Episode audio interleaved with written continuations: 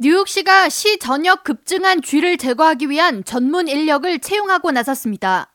뉴욕시가 채용 공고를 통해 밝힌 쥐 전문 제거 인력은 쥐 황제 rat czar로 명명됐으며 뉴욕시청 소속으로 미라 조시 뉴욕시 부시장에게 보고하게 됩니다. 해당 직업의 연봉은 12만 달러에서 17만 달러로 에릭 아담스 시장은 1일 자신의 인스타그램을 통해 나는 이 세상에서 쥐를 가장 싫어한다고 밝히며 만약 뉴욕 시민 중 목표 의식이 뚜렷하고 쥐를 죽이려는 본능이 강한 사람이 있다면 뉴욕시에 들끓는 쥐를 없애기 위한 시의 노력에 동참해 주길 바란다고 해당 구인 공고에 대해 적극 홍보하고 나섰습니다.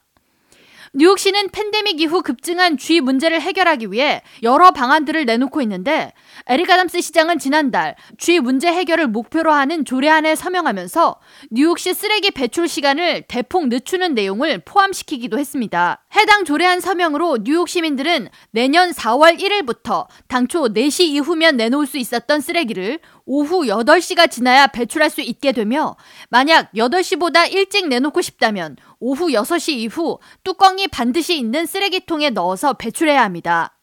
뉴욕시는 다음 회계연도 예산안에 설치료 방지를 위한 쓰레기통 마련 예산을 확보해 두기도 했습니다.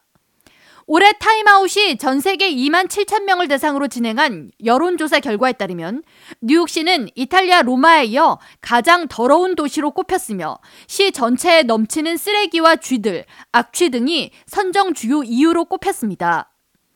한편 월스트리트저널은 뉴욕시가 300년 넘게 앓아온 쥐 문제를 이번 쥐 담당 공무원 채용을 통해 해결할 수 있을지 주목된다고 전하면서 뉴욕시는 쥐를 양동이로 잡는 방법, 개를 이용해서 잡는 법 등 쥐 문제를 해결하기 위한 노력을 계속 해왔지만 역부족이었다고 평가했습니다.